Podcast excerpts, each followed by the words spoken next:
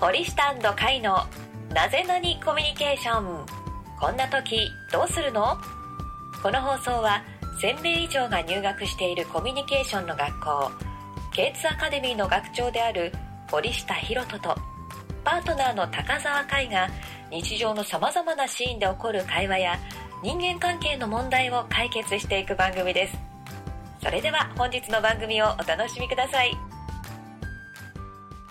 どうも、堀下です。かいです。はい、なぜだにコミュニケーション、今回もね、早速行ってみましょう。はい。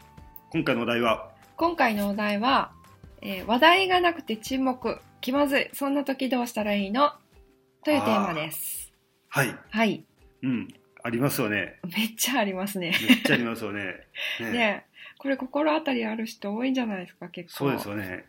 う僕、ん。これで今、パッて返したんで、そのお題聞いて、一番先に思い出したのが、はい。二十歳ぐらいの時に、この肉体労働の建築関係の仕事をしてたんですよね。はい、はい。で、まあ、そこの親方が、まあ、うん僕の親と同じぐらいの世代だったんですけど、うん。結構、寡黙な人で、あまり多くを語らない人で、おートラック乗ってても全然話題がないんですよ。うん。で僕が助手席に乗っててその親方が運転してる時にはい何か話さなきゃと思っても全然話せなくて、うん。親方は親分旗だからこうご飯おごってくれたりとかはい。することもしてくれるんですよねうん。それはすごい気まずかったなと思っててう、ん。うん。でさららにその親方があの今度あのうちおいでよって感じで言ってきてくれてはい。で、まあ、行くことになったんですよはい。で行って、まあ、その親方お酒飲まないんですよ、ああ、はい、はうんい。それでお茶を出されてお茶をこう飲んでるんです けど会話が一つもなくてそれでもう5分ぐらいずっと沈黙してたら奥さんが来てねお茶がもう冷えててまた入れ替えようと思って来てくれたんですけどうん。でその時に言われた一言がうん。 「なんだかお通夜みたいね」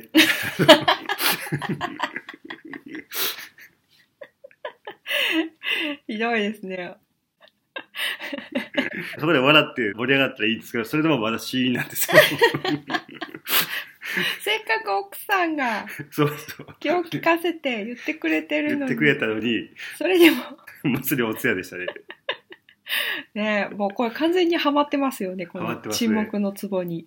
はいって感じで、はいまあそれを思い出したっていうお話なん ですけど今のはちょっと極端かもしれませんけど普段結構ねこう誰かとお会いした時何か話さなきゃ何か話さなきゃと思っても話題が出てこなくてうん気まずくなったりする時ありますよね。ありますね、やっぱりね。カイさんもありますあります、あります。やっぱうん会社の人とかだと、なんか、話題が本当に何話していいか分かんなくてうん沈黙したりとかうんうんするし、うんうんなんか別にその友達とかでも、うんうん えー結構私そんなに喋らない方なんでずっとはい黙ってたら誰も喋らなかったら本当に沈黙してるみたい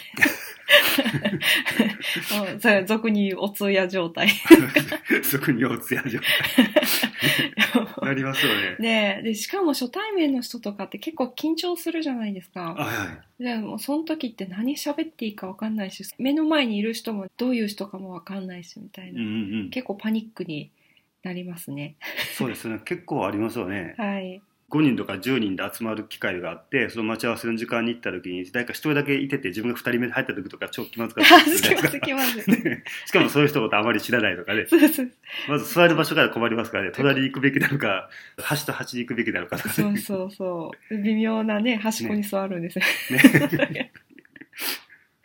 そうそうですよね、ね、うん皆さんもなんかこう、やっぱ心当たりあるんじゃないかなと思うんですけども。そうですねはい。はいじゃあ今回もねそういうシーンがまあいろいろあると思うんですけど、まはあ、いズバッとね解決していきましょうズバッと。はいはい。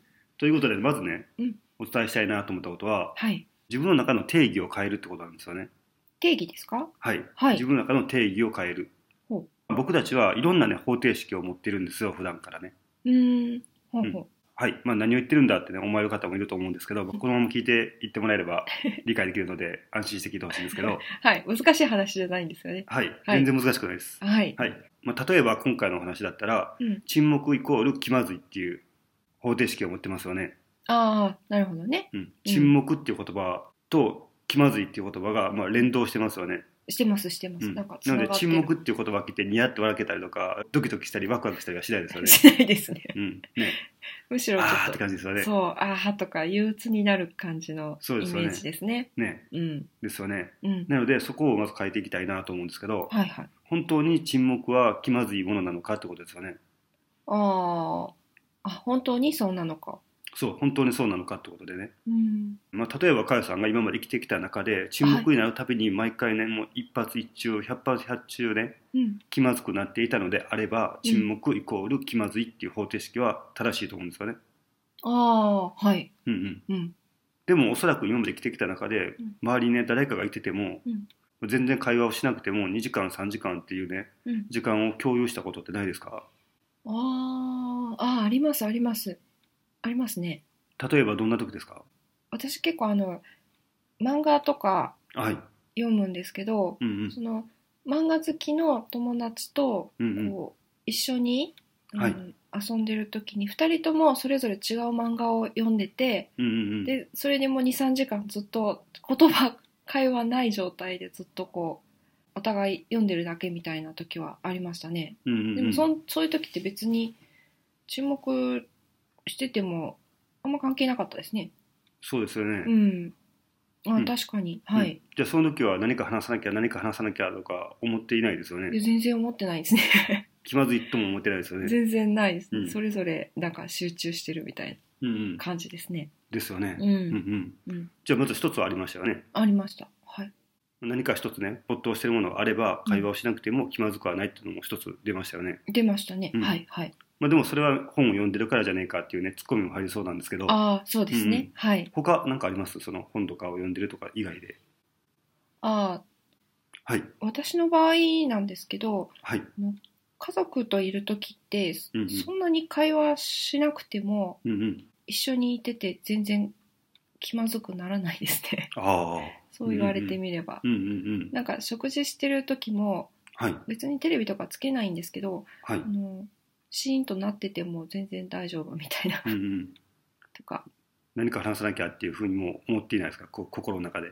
うんなんか普通にいるって感じなんでうんうん。思ってないんですね、うんうんそう言われてみるとうんはうんいうんですね、うんうん、じゃあ、まあ、また2つ目出てきましたよね、あはいまあ、食事をしている時に会話がなくてもうん気まずくならずに食事をこう楽しめているってことですよねうん、うんそうですねはいうん美味しいねとかそういうのはポソッとは言いますけどそこから会話は続いてないですね、うんうん、じゃあほとんど会話する文字数にしたら本当知れてますよ知ね、れてると思いますよ、はい、うんうんはい、うんなのでまずはねこういう形でその僕たちは沈黙イコール気まずいと思ってしまうんですけどほうほうでも沈黙であったとしてもそれが気まずくなかった時もあるってことをまずね認識してほしいなと思うんですよね。ああ、なるほどねう。ん、必ずしも別に気まずくなってるわけじゃないですもんね。そうそうなんですよ。うんうん。うん、はい。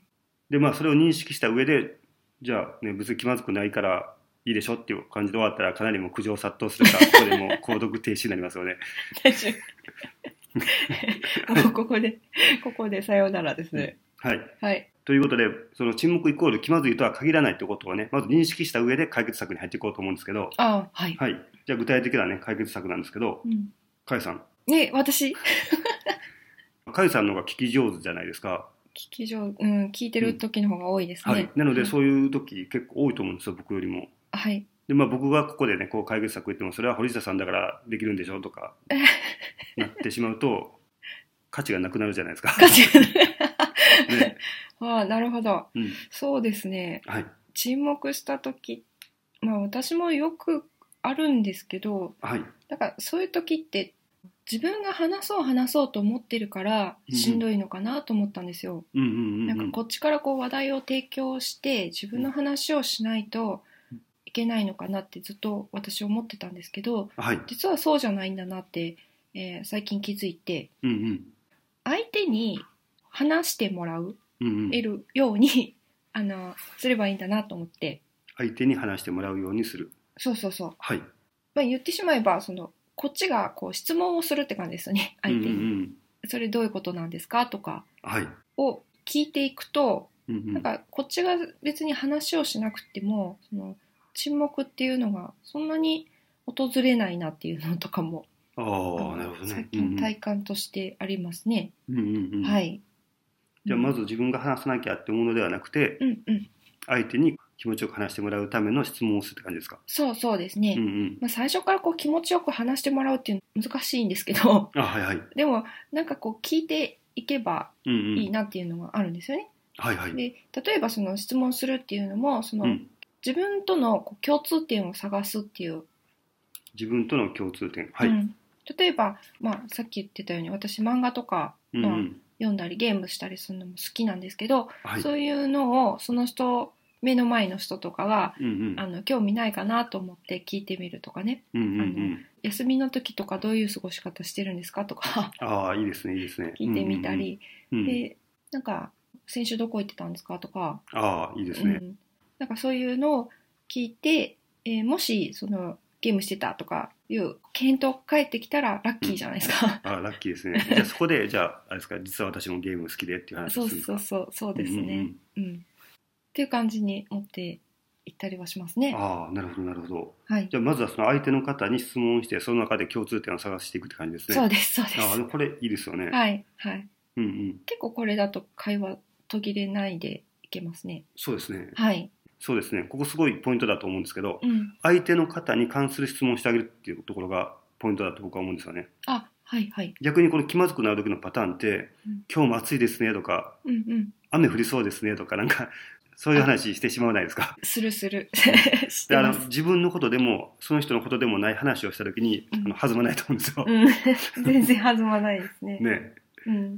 なので、その人のことですよね。ね、うんそうですね。うんうん。うん。ということで、まず共通点を探して、その共通点があれば、そこで自分もそうなんですよってことを言うってことですよね。そうですね。はいうん、じゃあ逆にその共通点が見つからないときはどうしたらいいですか全く違う分野の人いるじゃないです か。言いますよ お。そらく生きてきたこの人生の中で接点がおそらくないだろうと思うよ うな、あいるいる。いますよね。いますね。うん。